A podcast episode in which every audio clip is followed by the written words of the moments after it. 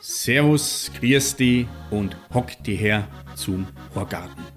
Der Podcast aus Garmisch-Partenkirchen. Heute zu Gast im Horgarten ist Fanny Schmelar. Ihr werdet es hören, in der Anmoderation des Gespräches sage ich noch Kmelar. Hier bin ich einem 15 Jahre währenden Irrtum aufgesessen, welchen Fanny glücklicherweise aufgelöst hat. Fanny ist eine sehr, sehr imposante und beeindruckende Erscheinung. Nicht nur ob ihrer Größe und Tätowierungen und abgefahrenen Frisuren und Tunnels, nein, auch von der Art, wie sie die Dinge sieht.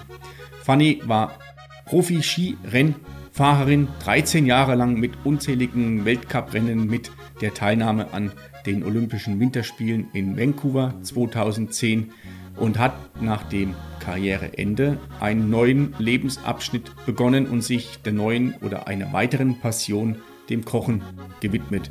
Nun kombiniert sie beides miteinander und darüber und wie sie die Dinge sieht, was sie gelernt hat, beziehungsweise was sie so umhertreibt und wo die Reise hingehen soll, spreche ich mit ihr. Ein ganz, ganz tolles Gespräch. Ich hoffe, euch macht es genauso viel Spaß wie es mir Spaß bereitet hat. Und wenn ihr gefallen habt an diesem Podcast, dann empfehlt es allen weiter und nun viel Freude beim Anhören. Jetzt, liebe Leidern, sagt er, horch's gut zu, sagt er, Neuigkeiten, sagt er, gibt's grad nur, sagt er, was die Leute reden, sagt er, und was deren, sagt er, kind's beim Horgarten hören. Mein heutiger Gast im Horgarten ist eine Erscheinung. Eine Erscheinung nicht nur aufgrund ihrer Größe, welche die meinige bei weitem überragt, sondern einfach aufgrund ihrer Art und Weise und wie sie die Dinge tut, wie sie sie tut. Bei der Vorbereitung auf das Gespräch habe ich viel recherchiert und zurückgedacht und nachgedacht und mir kam immer wieder dieser Name oder die Bezeichnung Punk in den Sinn. Sie ist früher in Hochgeschwindigkeit mit Ski an den Füßen durch die Stangen bergab getanzt, hat später ja ähm, Pfanne und Töpfe jongliert und kommt jetzt ihrer Passion wieder nach und hat es geschafft, beides miteinander zu verbinden. Herzlich willkommen, Fanny Kmela. Servus, David. Du hast gerade etwas ja, irritiert geschaut, als ich Punk gesagt habe. Ja, schon. Hast du das zum ersten Mal gehört oder ist dir sowas ähnliches schon mal gesagt worden? Uh, Punk, ja, nee, Punk sagt man eigentlich eher selten zu mir, aber es ist immer wieder interessant zu hören, ähm, ja, wie einen Leute so wahrnehmen. Also in meiner Meinung oder meiner Formulierung war das sehr, sehr positiv behaftet, weil das, ich hätte auch sagen können, du passt nicht in einen klassischen Rahmen, sondern du gehst deinen Weg oder bist immer deinen Weg gegangen, machst es auch noch und ja, bist dadurch sehr authentisch und sehr, ja, sehr, sehr griffig, sag ich mal. Die, was heißt die Geschichte, die Historie, ähm, auch als wir uns damals kennengelernt haben, ähm, ich als Mitarbeiter von GAPA Tourismus und du als Profi-Skirennläuferin, wir hatten ja mal eine Zeit lang das Sportsponsoring und da durften, konnten wir dich sponsoren. Du bist ähm, knapp 13 Jahre im Weltcup mitgefahren und hast davor auch knapp wahrscheinlich seit wie vielen Jahren, mit wie vielen Jahren bist du auf Ski gestanden zum ersten Mal? Also mein Papa sagt immer mit zwei Jahren. Also der meint auch, ich hätte Skifahren vorm Laufen gelernt. Ob das ganz so funktioniert, weiß ich nicht, aber kommt vielleicht sogar ran. Das Skifahren hast du gelernt in, in, in Garmisch-Partenkirchen oder? Nein, nein, nein. nach, Gar also nach Garmisch sind wir eigentlich tatsächlich wegen am Sport und auch erst nach der Grundschule gezogen. Ähm, eben geboren bin ich ja in Weilheim und ähm, ja, dann erst einmal in Böbing aufgewachsen, ein paar Jahre. Dann haben sich die Wege meiner Eltern erst einmal getrennt. Ich bin dann mit meiner Mama nach äh, Pasing mit und mein Papa ist aber dann schon ziemlich bald mal nach Garmisch, weil der schon immer die Leidenschaft hatte, Ski zu fahren. Und ja, war dann hier eben Skilehrer und ich bin dann eben regelmäßig hierher gependelt und naja, irgendwann ist halt das Training immer mehr geworden im Skiclub Pattenkirchen oder halt prinzipiell einfach ganz klar übers Alter wird's Training dann immer mehr und dann war klar, okay, jetzt muss eine Entscheidung her und somit haben wir gesagt, wir ziehen jetzt hierher. Also war da schon oder war der, der Sport dann schon so bedeutend für dich, dass du gesagt hast oder dass die Entscheidung dann nahe lag, um dich diesem Thema mehr und mehr zu widmen? Hast du damals schon den, den, den Wunsch gehabt, im, im Weltcup mitzufahren oder bist du, wer waren damals so deine, oder wer waren damals die, die Skifahrerinnen und Skifahrer, die dich ja, äh, beeindruckt haben? Ja, Vorbilder gab's viele. Ich meine, äh, Katja Seitzinger, Martina Ertl, äh, Picabo Street, bei den Amerikanern erinnere ich mich noch. Ähm, bei den Herren war damals Lasse Tschüss, Schettil, André Amort. Also so, das waren die Namen, wo ich eben Kind war, wo man dann mal weg abgeschaut hat und schon da in die Richtung geschaut hat, auf jeden Fall. Und Skifahren, das hat schon immer einen riesen Stellenwert bei mir gehabt oder bei uns in der Familie so, ja. Das, also angefangen hat es ja mit, mit einem Spaßhintergrund. Also Hauptsache, du hast Spaß, vielleicht auch gerade mit deinem Vater zusammen, der ja auch sehr guter Skifahrer ist, dass er gemeinsam mit seiner Tochter dann den, den Tag oder die Wochenenden am Berg verbringen kann. Kannst du dich erinnern, ab wann das dann irgendwann für dich auch zu einem Zeitpunkt oder wann der, der Wechsel kam, sagen, jetzt fokussiere ich mich auf den Leistungssport oder ist das, war das ein fließender Übergang? Ja, tatsächlich eher ein fließender Übergang. Also ja, ich muss gerade ähm, dran denken, du sagst in der Einleitung alles außergewöhnlich oder so eigener Weg und das ist mir wahrscheinlich über meinen Papa schon ganz stark mitgegeben worden. Also der der hat äh, auf der Zugspitze Bambusstangen, die hat er erst rot und blau angeschmiert und dann hat er die am Platt oben in Schnee reingesteckt, weil man konnte halt erst mit fünf, sechs Jahren in den Skiclub eintreten. Und äh, dann gibt's Videos von mir, wo ich wahrscheinlich mit vier Jahren durch irgendwelche Stangen da durchfahre, selber angemalt und da jetzt mal quer in den Berg reingesteckt. Ah, okay. also schon immer ein bisschen anders, ja. Oder ich weiß noch, die, die Geschichte erzählt er mal auch. Es gab damals irgendwie so ein Bonussystem, wenn du ähm, so und so viele Tageskarten gekauft hast, dann hast du irgendwann eine Saisonkarte bekommen. Und äh, mein Papa hat halt damals noch so einen alten Mercedes-Bus gehabt. Und da hat man halt dann oben am Eibsee übernachtet und in der Früh ist man aus dem Bus rausgefallen, hat sich eine Tageskarte gekauft und ist auf Zugspitzen aufgefahren. Und ja, irgendwann mal war sozusagen das Hefterle voll und dann hat man einen Saisonskipass. ah, das ist ja, ja, ja. Pra pragmatische Lösung. Für Absolut, ja. Und ja, also mit der Zugspitze verbindet mich auch viel oder viel Erinnerung vor allem. Ich meine, es hat äh, bis heute natürlich hat es immer so, so eine Szene gegeben, würde ich sagen, die für mich damals als Kleinkind waren das schon Rentner, aber jetzt, wenn ich die Leute heute triff, sind es immer nur Rentner.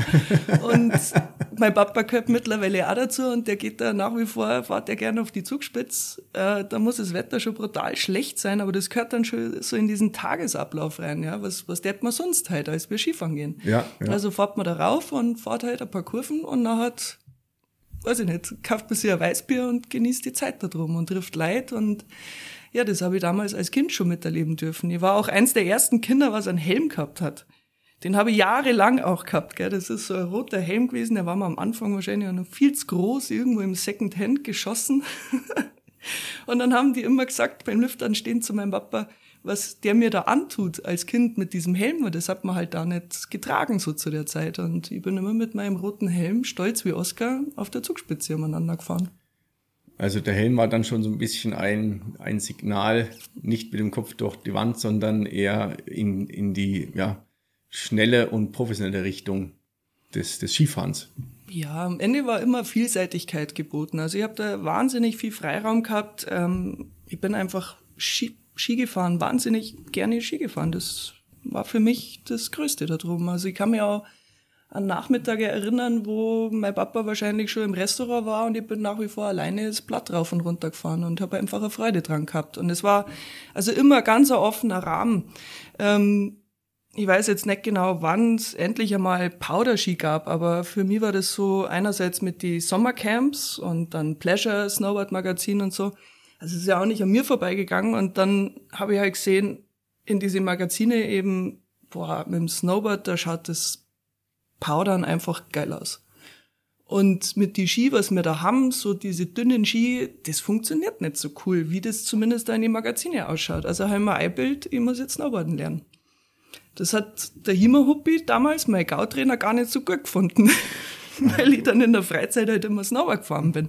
Aber ich war da halt ehrgeizig und stur und ja, hat mir dann immer in der Skischule so ein Snowboard ausgeliehen und habe das halt ausprobiert und für mich trainiert. Das ging dann so weit, dass der sogar bei meinem Papa angerufen hat und gemeint hat, also die Fanny, das passt jetzt nicht, dass sie da die ganze Zeit Snowboard fährt. Ja, und die Antwort von meinem Papa war dann recht pragmatisch. Der hat gesagt, du, wenn die Snowboard fahren mag, dann macht die das jetzt auch ich bin ja nach wie vor in Skitraining gegangen, aber der hat es halt, glaube ich, nicht so cool gefunden, dass ich in der Freiheit, äh, in der Freizeit Snowboard fahre. Er hatte wahrscheinlich, wahrscheinlich Angst gehabt, dass du dir deine ja, dass ich Technik, dass du die Technik ähm, versaust. Auf der anderen Seite, und das kommt mir gerade wieder hoch, du sagst, das, ich empfinde es so, das geht ja darum, um Spaß zu haben. Um Spaß ja, an, Spaß an, und vielseitig sein. Spaß, vielseitig, Spaß im Schnee. Ja. Und wenn du gerade viel Zeit im Training im Schnee verbringst, ist ja die Gefahr groß, dass du den den Spaß dann daran verlierst. Von daher glaube ich, ist es ganz wichtig, sich so Sachen nebenher noch zu suchen, die das wieder mal mit, mit mehr Freude und, und ja, Unbeschwertheit aufladen. Absolut. Und ich meine, die Faszination Tiefschneefahren, die war auch damals schon da und ich habe mir einfach nur die beste Lösung gesucht, um durch den Tiefschnee am geschmeidigsten durchzukommen. Als es dann von den Skifirmen mal die breiteren Latten gab, dann war der Weg auch ziemlich klar wieder oder schnell wieder zurück auf die Ski, weil ja, da hast du ja noch Stöcke und kannst dich wieder rausschirmen. Das ist auch nicht so unpraktisch.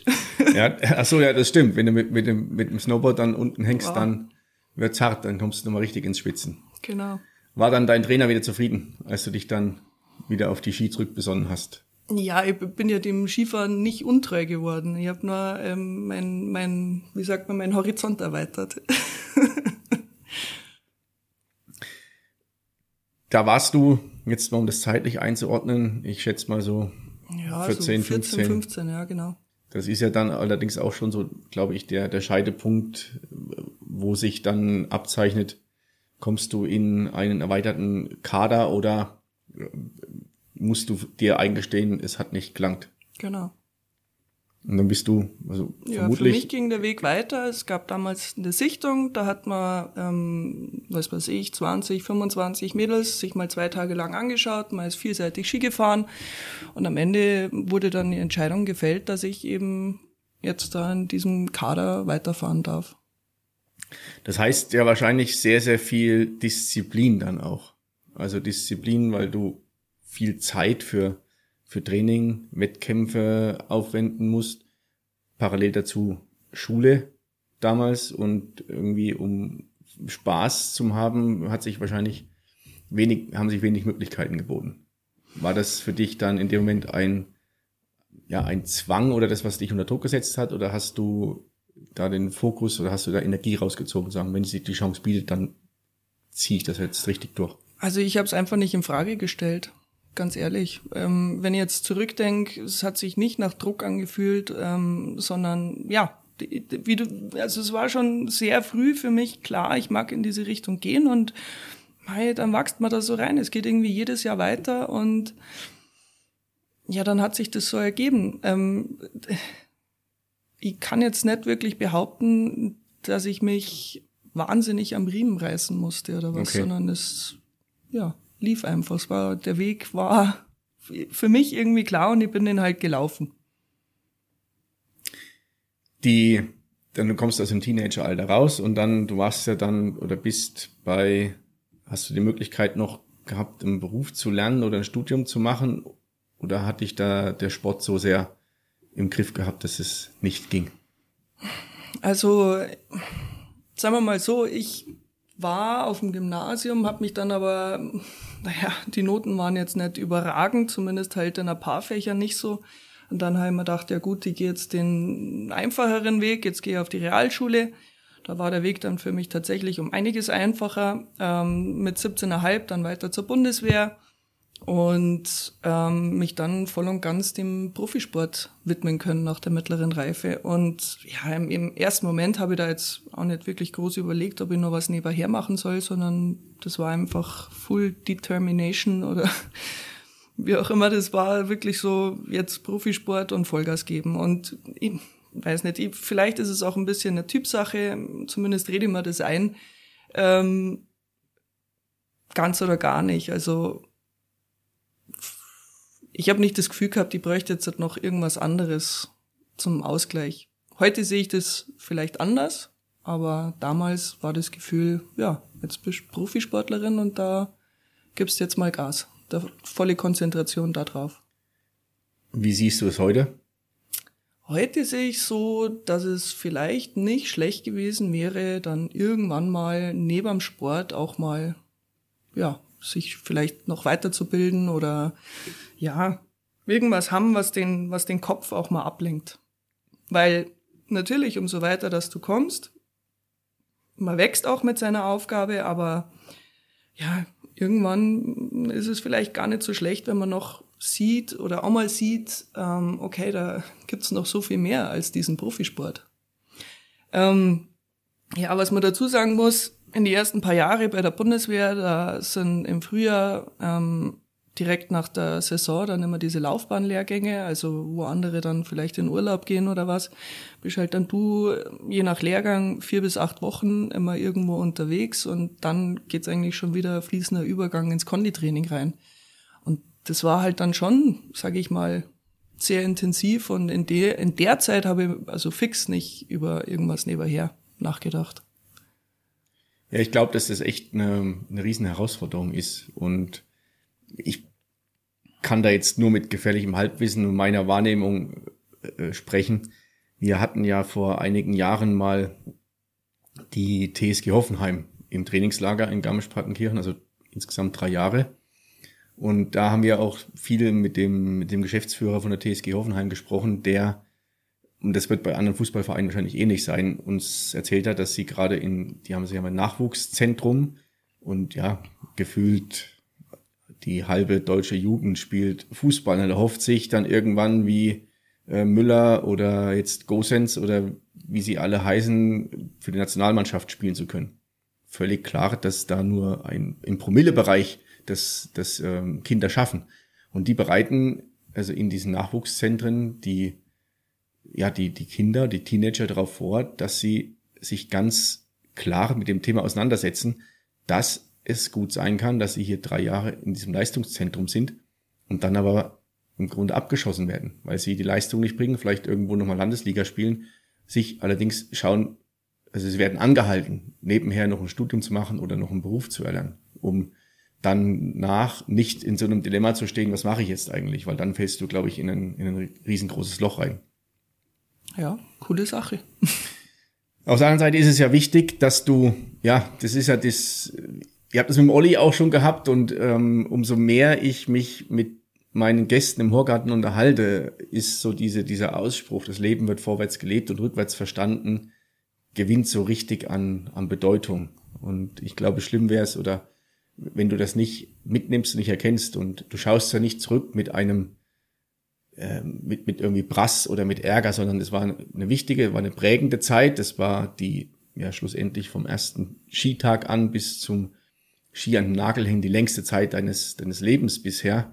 Ähm, und hast da in anderen Bereichen wahrscheinlich unwahrscheinlich viel, viel mitgenommen. Und ja, und dann war das ja bei dir in dem Falle nach deinem Karri Karriereende hat sich auch erstmal die Frage gestellt, wie geht's weiter oder was, was mache ich jetzt? Und da der Spaß ja bei dir immer im Vordergrund stand, hast du dich dann neuen Thema zugewendet. Ja, genau. Ähm, ja, sagen wir mal so, die letzten zwei Jahre der Karriere, die waren nicht ganz so einfach, ähm, waren auch speziell und es hat sich halt in der Zeit ähm, irgendwo diese Idee wieder entwickelt, auch die nächste Passion jetzt zum Beruf zu machen. Und ja, gerade in der letzten Saison wurde es dann immer mehr zum Thema, so für mich, das, ja, habe ich einfach gemerkt, das will ich, also wenn ich das jetzt mit dem Kochen angehen will, dann sollte ich das jetzt machen und ja, das hat mir vielleicht auch die Entscheidung ein bisschen erleichtert, aufzuhören. wobei einfach 28 sehr früh war, mit dem Spitzensport aufzuhören. Aber ja, das sind einfach viele Faktoren zusammengekommen, die in dem Moment zumindest die Entscheidung ähm, ja, mir mehr oder weniger abgenommen haben. Ähm, bevor wir kurz zu dem, also zu deiner Ausbildung dann kommen, fällt mir jetzt gerade ein oder kommt mir gerade so der, der, der Gedanke, weil du sagst, mit 28 Jahren ist sehr früh mit dem Spitzensport aufzuhören. So wie ich dich erlebe oder wie ich das wahrgenommen habe, bist du ja recht unfallfrei. Absolut durch unfallfrei. Dein, durch dein Sportlerleben durchgekommen. Und wenn du das vergleichst mit, mit früheren Kolleginnen, Kollegen oder auch jetzt noch Aktiven, die vielleicht noch fünf Jahre drauflegen, bloß dann körperliche Fracks sind, hast du, glaube ich, dann vielleicht auch das zum richtigen Zeitpunkt gemacht, weil du jetzt noch aus voller Energie und Kraft schöpfen kannst. Ja, jein. mein ein bisschen Glück gehört wahrscheinlich auch dazu. Ähm, ja, also ich bin absolut dankbar, dass ich da verletzungsfrei durchgelaufen bin. Ähm, und nach wie vor auch verletzungsfrei bin. Also natürlich hatte ich schon auch hier und da meine Wehwehchen, aber dass ich jetzt mal eine halbe oder ganze Saison ähm, ausgefallen wäre, das hatte ich nie und ja, ähm, jetzt auch keine Nachschäden. Aber ich meine, wehtun kannst du halt immer. Also auch jetzt noch. Vielleicht gehst du jetzt nicht mehr so das Risiko ein wie früher. Früher hat es irgendwie dazugehört. Ähm, da hat man da weniger drüber nachgedacht. Also das merke ich auch. Zum Beispiel, wenn ich halt bei der Skilehrer-Ausbilderei ähm, mal durch einen Riesenslalom durchfahren muss, dann fahre ich da anders durch, als ich es vielleicht früher angegangen wäre. Aber ja, ähm, also das schwingt bei mir jetzt heute tatsächlich mehr mit, dass ich mir nicht wehtun will als früher. Das Risiko einer Verletzung ist ja bei jedem, der irgendwo in der Sport macht und der auch, so wie wir bei uns in den Bergen Sport macht, immer gegeben.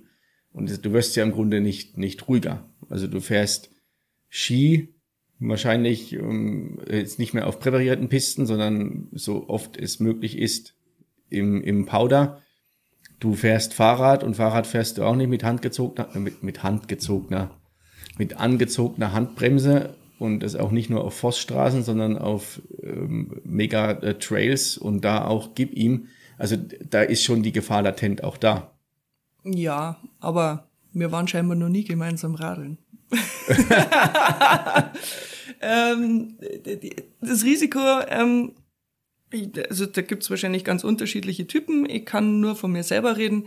Ähm, ich äh, lote keine Grenzen aus. Ähm, ich fahre das, wie und was ich mir zutraue. Und ja, so war ich schon immer unterwegs. Vielleicht bin ich deswegen auch immer gesund geblieben. Und hat eben, wie gesagt, auch Glück mit dazu. Aber ich bin schon eher der Tüftler, als dass ich jetzt halt Vollgas durch den Bikepark fahren muss. Ja, das Grenzen ausloten ist ja auch eine, eine sehr schwammige äh, Aussage. Da ja, es ja, ist halt was sehr Individuelles. Ist sehr individuell. Genau. Also da, wo du sagst, da meine Grenzen sind da ganz weit weg, sind für jemanden, der vielleicht nicht so risikofreudig ist, der hat da die Grenzen schon genau, die sind lange anders, erreicht, ja. Ja. ja. Voll. Aber was ich beim Radlfahren eben auf die Trails wahnsinnig genieße, das ist, ähm, du kannst heute den Trail fahren und fährst vielleicht alles durch und dann fährst du morgen und es gibt Sequenzen, da fährst du nicht durch. Und heute bist es, also du weißt, gestern bist es gefahren und heute fährst es nicht. Und du musst, ja, du, du schließt dann aber auch deinen Frieden da damit, weil warum muss man das jetzt erzwingen? Und was ihr halt so genießt beim Biken auf dem Trail ist, du kommst an eine Schlüsselstelle und du entscheidest wahnsinnig schnell aus dem Bauch raus fahren oder nicht fahren. Sobald du anfängst, zu viel zu überlegen, dann sagst du, ja gut, jetzt habe ich zwei Optionen. Ich trage das Bike jetzt über diese Stufe hinunter oder ich gehe jetzt nochmal 20 Meter zurück und probiere es nochmal. Aber wenn du halt dann nochmal in die Eisen steigst und sagst, das fahr jetzt nicht, weil es sich einfach nicht gut anfühlt, dann ist auch okay. Weil es ist ja, es geht ja nicht auf Zeit oder Performance oder sonst irgendwas. Ich meine, das ist einfach der Spaß, den ich da, den ich da hab. Also ich muss gerade so lachen, weil sich parallel bei mir sofort Bilder im Kopf äh, entwickeln. Ich kenne das genau, dass du mit dem, mit dem Radl im, im Downhill bist und ein Tag geht's wie geschnitten Brot und du denkst dir, oida, was war das? Und zwei Tage später stehst du genau an der gleichen Stelle und fragst dich, wie bin ich das jemals gefahren? Ja, aber das Geile ist, du lernst dich ja in solchen Momenten dann wieder selber kennen und eben die Masse der Erfahrungen, ja, das, das, irgendwann wird's richtig rund und man fängt an, das zu akzeptieren und seinen Frieden damit zu schließen und es ist eine tolle Sache. Hilft es bei, bei vielen Dingen, dass du die Erfahrungen, die du im, ob das früher im Leistungssport war oder jetzt, das zu erkennen, dass der, der Mensch oder der Körper jeden Tag anders ist und sobald du was erzwingst, es dann krampfhaft wird und du dann verkopfst und vielleicht eher zu Fehlern neigst, als dir in dem Moment einzugestehen, heute ist nicht der Tag, vielleicht ist es gescheiter, ich lasse es sein und fange morgen Ähm, wieder neu an. Absolut, aber was mir jetzt direkt in den Kopf kommt, du, du lernst immer besser auf deinen Bauch zu hören. Und das ist ja wahnsinnig wichtig im Leben. Da habe ich mal was ganz Spannendes gelesen. Diese Bauchentscheidungen sind ja oftmals etwas, werden als unprofessionell und als ähm, sehr spontan äh, wahrgenommen. Die Bauchentscheidungen, da gibt es ganz viele Nervenstränge, die sind mit, mit dem Kopf verbunden. Und äh, die Bauchentscheidung ist schlussendlich im Grunde auch eine, eine Kopfentscheidung. Und äh, wenn du eine Entscheidung triffst und hast ein flaues Gefühl im Magen, dann ist es scheinbar nicht die richtige. Genau, oder eben wenn du dir überlegst, du hast irgendwann eine Entscheidung getroffen, die sehr kopflastig war, also der Bauch hat schon immer gegrummelt und dann hast doch die Entscheidung getroffen und dann war es vielleicht die falsche und dann danach ärgerst dich und denkst, oh Mann, hey, ich hab's eigentlich schon gespürt, dass es nichts wird. Warum habe ich das bloß gemacht? Und ja, ich find's nicht unprofessionell, sondern das ist eben das, was einen authentisch bleiben lässt. Man auch mal dazu steht und sagt, na, das fühlt sich jetzt nicht gut an, das mache ich jetzt nicht. Oder umgekehrt, ja, das fühlt sich gut an, das machen wir jetzt. Auch wenn es ein Risiko ist oder so. Ja, und es ist ja, egal welche Entscheidung, ob das jetzt Kopf und Bauch ist, das im Zusammenspiel ist ja im Grunde auch eine Entscheidung, die aus der Erfahrung, wo die Erfahrung mit reinspielt. Ja. Und umso mehr Erfahrung du hast, umso mehr wägst du ab, weil du ja vorhin auch gerade gesagt hast, dass du jetzt durch die, äh, den, Riesen, den Riesenslalom anders fährst als in der Vergangenheit, weil in der, Vergangen- in der Vergangenheit vielleicht der Fokus ganz anders war oder auch das Nachdenken darüber, was könnte denn passieren, nicht Genau. so gewesen ist. Ja. Jetzt haben wir kurz schon mal den, den, den Beginn gehabt dazu. Wie kam das dann zu der nächsten Passion zum Kochen und haben einen, einen, Ab, äh, einen, einen, nee, einen Abschlenker, sagen wir, einen Ausflug gemacht zu ja, Bauchentscheidungen. Aber das passt doch wieder super zur, zur Koch. Ja, Geschichte. absolut. Ähm, ja gut, ich meine, Essen hat bei uns in der Familie schon immer einen riesen Stellenwert gehabt.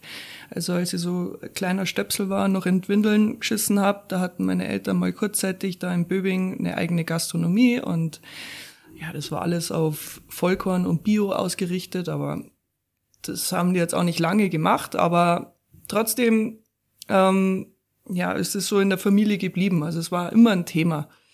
Gut essen. Und meine Mama, die ist eben früh gestorben, als ich 16 war. Und ähm, ab da habe ich dann auch alleine gewohnt. Und mein, irgendwann musst halt auch anfangen, dich selber zu verpflegen. Und dann hast du schon irgendwie gelernt, dass das halt dazugehört, dass man was richtig, also was Gutes ist. ist. Und somit, ja, habe ich halt einfach viel gekocht und dann immer mehr. Und natürlich der Hype der Kochsendungen hat vielleicht auch noch so sein, seins dazugetan und es hat sich immer weiterentwickelt und irgendwann dachte man so, ja, das will ich jetzt lernen und ähm, auch lernen, wie das halt geht, für mehr als nur für eine oder zwei Personen zu Ah, kochen. okay, ja, ja. Genau, das war so mein Ehrgeiz und dann bin ich das halt angegangen. Die Ausbildung hast du die hier in Garmisch-Partenkirchen gemacht oder hat es dich da woanders hin verschlagen? Ja, es gab verschiedene Stationen. Also ich habe mich erstmal in Wien beworben. Ja, Wien Okay. hat mir immer gefallen.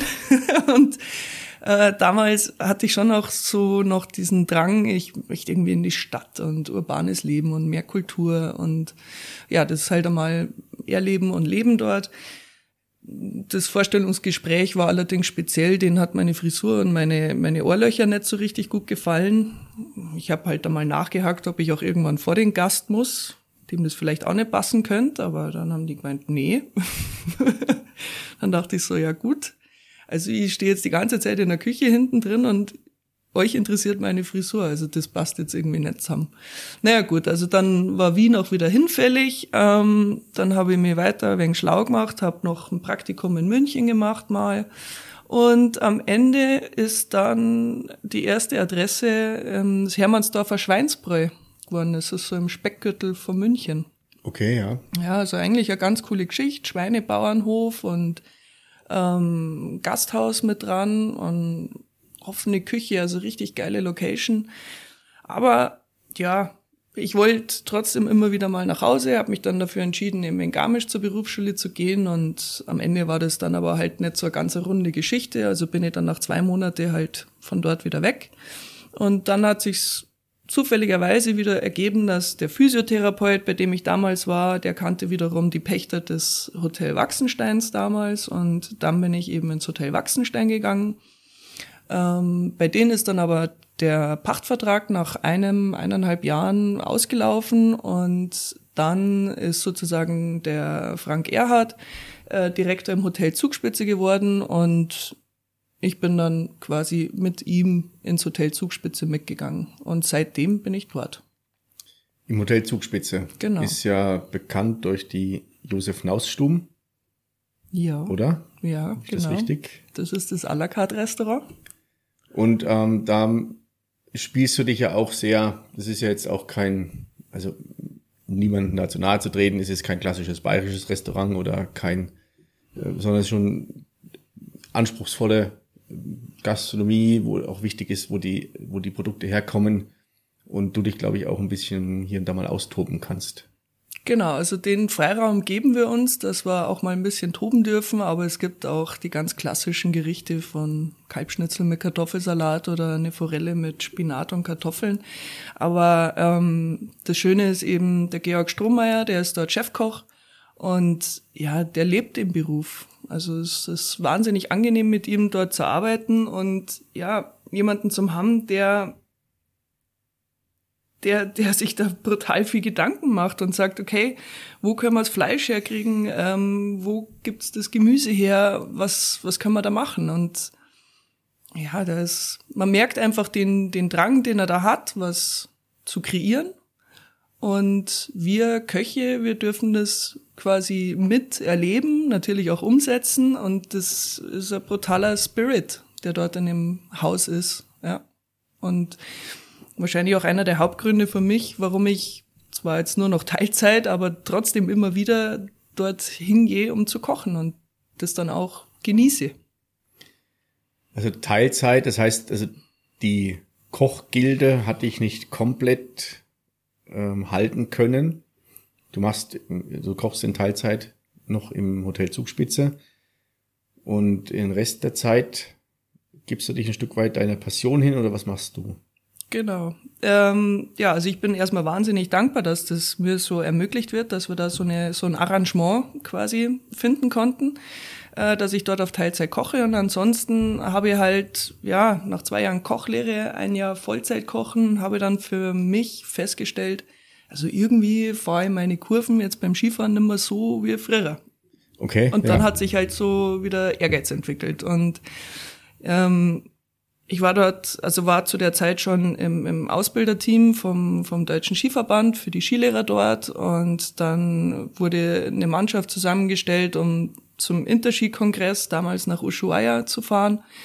Und ähm, ja, dann habe ich halt dort mal die Österreicher gesehen, die Schweizer ähm, und gesehen, okay, das sind jetzt halt so richtige Skilehrer, gell? die sind im Winter mit äh, in der Skischule und dann in der Zeit bevor die Hochsaison oder, oder nach der Hochsaison ähm, sind die dann auf Ausbildungen unterwegs und die leben das so richtig. Und die fahren auch richtig lässige Kurven. Und ja, dann dachte ich mir, okay, ich muss irgendwas umstellen. Ich werde jetzt auch wieder mehr Skifahren. Mein ähm, so das ganze Trainerwesen, das habe ich damals dann mal für ein Jahr lang ausprobiert. Damals habe ich mal die Gaumannschaft noch ähm, auch sogar vor der Kochlehre, also da ist jetzt ein bisschen ein Sprung drin, aber vor der Kochlehre äh, habe ich eine Saison lang mal mit dem Thomas Siegel zusammen die Gaumannschaft trainiert, hier in, hier in Garmisch und ja, das war wahrscheinlich ein bisschen zu früh für mich, da in diesen Trainerjob reinzugehen, weil irgendwann habe ich so meine Tasche aufgemacht in Sölden und dachte so, Mann, hey, jetzt lebst irgendwie weiter aus der Tasche, aber du fährst jetzt selber mehr Ski. Also das, das war schon eine Diskrepanz damals. Damals war dann schon klar, okay, also das mit dem Skilewesen, das taugt mir mehr, weil da kann ich mit Leuten am Berg unterwegs sein, denen während dem Skifahren was erklären, ähm, denen auch was demonstrieren und habe halt da meine Freude dran gehabt. Und dann ging es eben zum Skischul, äh, ja, oder zum Skilehrerkongress dort. Ähm, und da dann eben zu sehen, wie läuft's denn eigentlich international? Wie machen das andere? Ja, und dann bin ich heimgekommen und habe halt meinen Chef dann damit konfrontiert und gesagt, ja, also das wäre jetzt der Kalender, da wäre ich da zum Arbeiten und da wäre ich halt nicht da. Also da bin ich dann mit dem Skifahren. Und ja, seitdem haben wir eben dieses Arrangement, dass ähm, wir da einen guten Weg finden, dass ich sozusagen doch auch immer wieder in der Arbeit bin, in, in der Küche und da eine helfende Hand bin oder die Urlaubsvertretung immer wieder mache und ansonsten dann doch meine Freiräume habe, um der Passion Skifahren zu frönen. Ja, das ist, also das ist ja cool und ich finde das, finde das stark, dass es, äh, ja, Arbeitgeber gibt, Chefs gibt, die das mit unterstützen oder auch wissen. Wenn ich jemanden habe, der das eine das Handwerk mit Passion macht und einen guten Job macht, und wenn ich den halten will, dann, ja, dann gehe ich diese, diese Lösung ein oder dann finden wir den Konsens dieser Teilzeit, Halbzeit, also Halbtageslösung oder dann äh, Urlaubsausgleich oder Urlaubsvertretung und lass ihn einfach los, damit er dem anderen, äh, seiner anderen äh, Freude nachgehen kann. Also es bringt ja nichts, wenn er, wenn du weg bist, dann hat er niemanden mehr und ich kann mir vorstellen, dass du nach so nach einigen Wochen am Berg und geile Kurven fräsen mit einem fetten Grinsen dann auch wieder in der Küche stehst und sagst, geil, jetzt freue ich mich mal drauf, mal wieder da zu arbeiten. Genau, also einerseits die Abwechslung und ähm, andererseits wahrscheinlich auch stark durch den Sport geprägt irgendwo eine gewisse Selbstbestimmtheit die da dahinter ist. Also es gab auch schon Zeiten im Sommer, wenn es draußen wochenlang bestes Wetter war und äh, die Leute vom Service in die Küche kommen, erstmal überrascht sind, mich hier zu sehen und dann der Kommentar kommt, was machst denn du hier? Das Wetter ist so schön. Und ich mir halt dann denk, ja, okay, das habe ich auch gesehen, das Wetter so schön ist und natürlich könnte ich mir jetzt auch vorstellen, auf dem Radl zum Sitzen, aber ja, es ist für mich in Ordnung, weil ich habe es mir ja selber so ausgesucht. Also am liebsten ärgere ich mich immer noch über mich selber, anstatt über andere. ja, das, das ist, das ist, das finde ich ein sehr, sehr gutes äh, Statement. Um nochmal zu dem, also zur, zum, zum, ähm, ja, zum Skilehrer zu kommen, du hast ja die Ausbildung als staatliche geprüfte Skilehrerin. Also staatlich geprüfte Skilehrerin ist im Grunde sowas wie Autoführerschein mit Anhänger erhöht auf ähm, Lastwagen inklusive Gefahrgut. Also das ist ja die höchste, die höchste Stufe, die du haben kannst in, in, in Deutschland. Ja, in Deutschland auf jeden Fall, ja. Und da bist du auch in dem, in, gibt's dieses, gibt's da so nicht so, so ein Promo-Team vom DSLV oder irgendwie? Es gibt halt eben, es gibt ja zwei Skiverbände in Deutschland, einmal den Deutschen Skilehrerverband und dann den Deutschen Skiverband. Ah, und ah, okay. ähm, das Skilehrwesen vor allem, also das merke ich vor allem, wenn ich eben hier im, im Alpenraum bin oder nahe der Alpen, ähm, dann wird also alles, was Skilehrern und Breitensport anbelangt, wird halt immer so in Richtung Skilehrerverband gedacht und Skiverband, das ist ja nur Profisport. Aber also das musste ich auch erst lernen, weil solange ich Athlet war, war für mich der Deutsche Skiverband auch nur Profisport.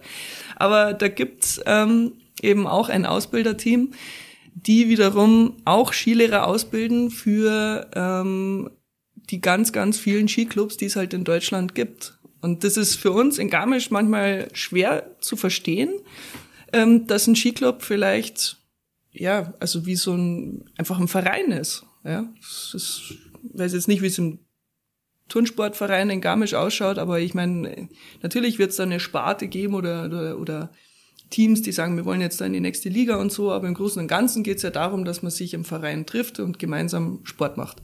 Und es gibt unzählige Skischulen in ganz Deutschland und die wiederum freuen sich, wenn halt dann die jungen Leute oder egal welchen Alters eben die Leute sagen, okay, ich habe jetzt Bock, Verantwortung zu übernehmen. Dementsprechend gehe ich jetzt zum Deutschen Skiverband, dann kommen sie zu mir oder zu meinen Kollegen, zum Bundeslehrteam und lassen sich dort ausbilden. Und dann gehen die wiederum zurück in ihre Vereine und können dann im Verein wiederum ihre Kollegen ähm, ja, fördern. Das, also jetzt, wo du das sagst, kommt mir das auch. Und da sind wir wahrscheinlich bei uns, haben, sind in der Wahrnehmung gestört. Absolut. Also wir haben zwei Ja, aber große es heißt gestört, aber wir kennen es halt nicht. also, ja, gestört ist auch ein bisschen blöd gesagt. Unsere Wahrnehmung ist da etwas verschoben. Wir haben die zwei großen Skiclubs, Skiclub Garmisch, Skiclub Partenkirchen. Beide Skiclubs bringen in aller Regelmäßigkeit sehr erfolgreiche und auch im, im, im, ja, im Weltcup mitfahrende Sportler und Sportlerinnen raus, haben einen immens großen Nachwuchs. Das ist halt in unserem kleinen Gau hier so. Bloß ich glaube, dass, also außerhalb vom Werdenfelser Land ist das da nicht mehr so. Und da Genau, eben das ist das Spannende, wenn man sich so eine Deutschlandkarte anschaut und sagt, okay, wo gibt's denn überall Profi-Skischulen? Und dann sieht man, okay, die sind alle irgendwo am Alpenrand, ähm, von Allgäu bis hintern Chiemsee. Und dann gibt's vielleicht noch eine Profi-Skischule in irgendeiner Skihalle oder was. Und äh, wenn man das dann vergleichen würde mit, okay, wo gibt's eigentlich überall Skiclubs? Die sind über ganz Deutschland verteilt. Und also ich glaube, ich habe mal jemanden äh, von Mecklenburg-Vorpommern kam mal, weil ich also Okay, ja, eine sehr ja lange Anreise und die habe plattes ich Land. auch ausgebildet. Und ja, also sehr, sehr, sehr spannend, weil man eben sehr viele Leute trifft und ja, also das ist eigentlich das, was es für mich ausmacht. Einerseits kann ich meine Passion leben, weitergeben und ja, viele Menschen kennenlernen und so. Ja, wenn du, für uns ist es so, du, du gehst, du gehst auf den Berg rauf und wenn du einen Saisonskipass hast, dann denkst du, jetzt machen wir mal zwei Fahrten und nachher hocken wir uns irgendwo rein und essen noch was und ja, gut, jetzt haben wir einen Hut drauf. Aber jetzt musst du dir mal vorstellen, da kommt einer, der fährt acht Stunden oder zehn, bis der in die Berge ist. Das ist dem völlig egal, wie das Wetter ist. ja. Der steht um 8.30 Uhr auf der Matte und fährt bis um 16 Uhr. Ob das jetzt schlau ist, dass wenn das ganze Jahr nicht Ski fährt, dass der jetzt einen ganzen Tag Ski fährt, das ist eine andere Baustelle. Aber trotzdem, wenn du dann mit solchen Leuten am Berg stehen darfst und du siehst, wie die, ähm, ja, mit was für einer auch wieder Passion. Also ich meine, da musst ja wahnsinnig sein, dass du dir pro Jahr, weiß ich nicht, ein bis vier so Skitrips gönnst und jedes Mal wieder zehn, zwölf Stunden oder acht Stunden oder wie auch immer halt Auto fährst. Also das, das macht auch was mit einem selber. Es ist die Sehnsucht, die Sehnsucht nach den Bergen, nach dem, nach dem Sport und die Freude, die, glaube ich, ja, die der Mensch erfährt, wenn er auf, wenn er auf, auf, auf die Ski steht. Und dann runterfährt, wie auch immer gut oder weniger gut. Aber es macht den Menschen Spaß. Genau. Und ist auch für uns, glaube ich, schwer. Also, dass, wenn du nicht mit den Menschen zu tun hast, die genau diese Anreise auf sich genommen haben, ist es, glaube ich, immer schwer oder oftmals schwer, äh, das zu verstehen oder das so mal ähm, zu verinnerlichen. Ja, oder die Wertigkeit ist halt eben interessant. Ja. Was das für die für, einen- für einen Wert hat. Und ja, wir haben es halt direkt vor der Haustür und tendieren auch schnell mal dazu, das zu vergessen. Oder nicht mehr ganz so zu schätzen eben. Weil du gerade sagst vor der, vor der Haustür, du bist ja aufgrund deiner, deiner Sportkarriere, bist ja, ja, du warst ja im Grunde ein halbes Jahr unterwegs. Du, also ob das ein Weltcup-Zirkus ist, der in Europa stattfindet, der in Nordamerika stattfindet. Du warst bei den Olympischen Spielen in Vancouver 2010, warst du mit dabei. Du siehst unwahrscheinlich viel und glaube ich auch äh, krasse Berge, geilen Powder. Was, was empfindest du, wenn du nach so einer Reise oder nach so einer Saison wieder zurückkommst nach, nach Garmisch-Partenkirchen? Ähm, äh, also in erster Linie freue ich mich, ähm, meinen Papa und seine Lebensgefährtin zu sehen und auch mal wieder, auch mal zu Hause anzukommen oder nach Hause zu kommen. Zu Hause anzukommen ist irgendwie falsch, weil, weil ich eben wahnsinnig gerne reise und ja, wenn man bei sich ist, dann kann man überall sein. Also so geht's mir und ich habe auch diesen diesen Drang auch immer wieder wegzufahren. Also das brauche ich auch, um, um happy zu sein. Und ja, wie geht's mir, wenn ich zurück nach Garmisch komme? Gut, Garmisch ist jetzt nicht das große Schneeloch, dass wir ständig äh, hüfttiefen Powder haben, aber da musst du auch in anderen Regionen einfach Glück haben. Nur für mich ist es schon so, mh, dass ich natürlich viel, wie du, wie du schon sagst, also viel sehe, sehe, wie es andere Destinationen eben machen. Und Garmisch möchte ich öfters mal gerne wachrütteln. um es jetzt halbwegs diplomatisch auszudrücken. Es ist, also ich war ja jetzt den ganzen Winter über in der Schweiz und äh, es war so, im, im Herbst war ich dann noch mal irgendwo Radl fahren und bin dann, hab so das ganze Zugspitzmassiv vor mir gehabt und das Licht war wunderschön im, am späten Nachmittag so. Und trotzdem habe ich halt gespürt, ich muss jetzt wieder weg, ich muss wieder irgendwas anderes sehen. Also es war wunderschön, Postkartenmotiv, total geil, aber ich habe halt für mich das Gefühl gehabt, okay, ich kann mich jetzt hier nicht ganz so entfalten, wie ich mir das eben wünschen würde. Und dann spüre ich schon immer, okay, jetzt, jetzt muss ich irgendwie mal wieder raus und einfach woanders hin. Und egal ob Biken oder Skifahren, aber das regelmäßig habe ich dann so diesen Drang. Und ja, da geht's mir dann auch wahnsinnig gut, wenn sozusagen der Bus gepackt ist und ähm, ich weiß, ich habe alles dabei, was ich brauche und das, was ich vergessen habe, habe ich halt vergessen. aber, aber dann wird es so minimalistisch eben, ist so ganz klar. Dann zählt eigentlich nur noch eins und zwar gute Zeit zum haben, was erleben, was entdecken und unterwegs sein und und dann hocke ich mir hinter Steuer und fahr los und ja, dann geht's mir gut, fühle ich mich frei. Dann bist du im Flow. Dann bin ich im Flow. Funny Flow. Genau. Ist das ein, ein Projekt, in dem du dich auch entfalten kannst? Oder in dem du dich jetzt gerade befindest, darin zu entfalten? Also ich arbeite noch dran. Funny Flow habe ich eben, ja, sagen wir mal kurz bevor dieses ganze Corona-Thema reingekickt ist, ähm, gestartet. Es, ja, und dann, wie gesagt, war halt Corona und es war natürlich wahnsinnig schwer, da jetzt mal als Werbung zu machen.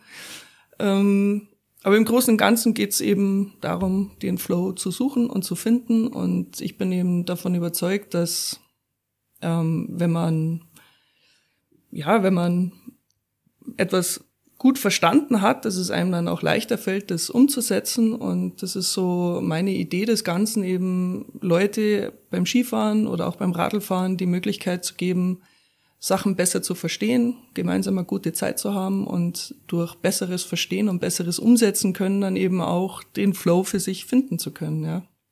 Das heißt also, für Menschen, die Radl fahren wollen oder Skifahren wollen, sie kannst du da Trainingsstunden oder genau, irgendwie genau. so, ein, so ein Wochenende buchen, an dem du in deinen Flow kommst oder an dem es Technikverbesserungen, Techniktrainings gibt. Genau, genau. Und da ist, ist das, wenn ich das richtig in Erinnerung habe, geht's Food ist auch mit dabei, also oder ist in Planung, diese drei Ja, Themen ja. zu, zu ja, kombinieren. genau. Also Ski, Bike, Food, Flow. Eben, das sind so die Themen, die mich beschäftigen, in denen ich mich wohlfühle. Und ähm, ich glaube, das sind Themen, die viele Leute auch interessieren und ähm, die ich gerne weitergeben möchte. Das klingt fast so wie ein Tag mit, mit Funny. Also wir gehen erst zum Skifahren und ich verbessere da meine, meine Skills und danach noch Kochen und ja, Ernährungslehre mit Funny. Also Ernährungslehre ist falsch, ja. Dafür bin ich zu sehr Genussmensch. Ähm Aber ja, äh, also das ganze Food-Thema ist definitiv, sagen wir mal, under construction. Ähm, da braucht man auch irgendwie eine Location da dazu. Aber die Sportthemen, da auf jeden Fall bin ich erreichbar und äh, freue mich eben über ähm, interessante Menschen.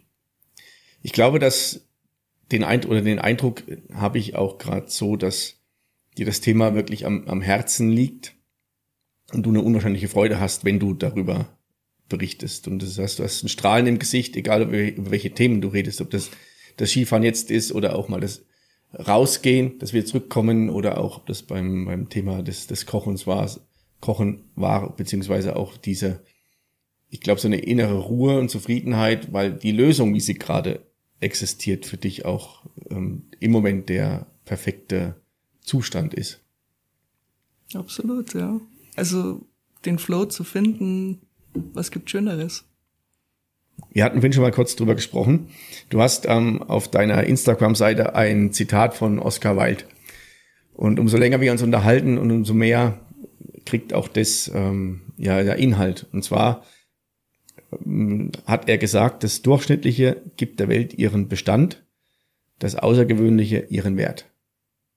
Und ich habe den Eindruck, dass hier nicht irgendwie so ein Allerweltsmensch hockt, sondern jemand, der eine ganz gewisse Vorstellung hat von dem, was er macht, wie er es macht und auch ganz klar und sich bewusst ist, warum Entscheidungen getroffen werden und auch wie diese Entscheidungen getroffen werden. Und auch das, was du vorhin gerade sagtest, egal wo du bist, wenn du in dir bist, dann ist es überall schön.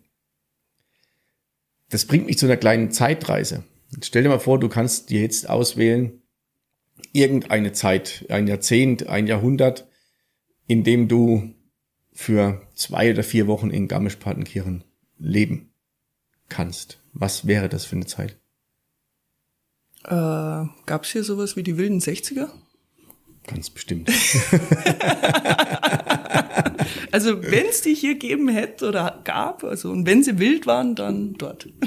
also das gab es ganz sicher. Ich kann nochmal nachrecherchieren, genau. Also es gab ja sicherlich so diese Mondänen und Zeiten ah, und ja, da gab es ganz gewiss auch einen Gegenpol dazu. Ja, das wäre interessant. Aber auch das Mondäne, also irgendwo, ja, dieser Mischmasch, ja. Ja, die wilden 60er, das passt wieder zum Punk. Also war ich gar nicht so verkehrt daneben. ja, Fanny, wir kommen jetzt zeitlich langsam zum Ende. Es hat mich super gefreut, dass wir die Zeit gefunden haben, dass du die Zeit gefunden hast auf den Ratsch und auf ein Bier. Vielen Dank für die Einladung. Ich glaube, wir hätten noch Stunden weiterreden können. Vielleicht ergibt sich eine Möglichkeit, das nochmal nachzuholen, wenn äh, Funny Flow so richtig im Flow ist und du aus neuen Erlebnissen oder von neuen Erlebnissen berichten kannst. Sehr, sehr gerne. Ich wünsche dir alles Gute, bleib gesund vor allem bei allem, was du machst. Bewahr dir deine. Dreimal auf Holz, das hilft immer. Ja, und zwar nicht mein Hirn. Bewahr dir dein, deine, deine Art und deine, deine Lebensfreude. Mai war das erschiener Horgartenheit. Ich hoffe, es hat euch auch so gut gefallen und wenn ihr das Bedürfnis habt, einfach mal was zu machen, was euer Bauch euch sagt, dann macht es einfach, schaut, dass ihr bei euch bleibt und bleibt uns wohlgewogen, bleibt gesund. Bis zum nächsten Mal. Viert euch.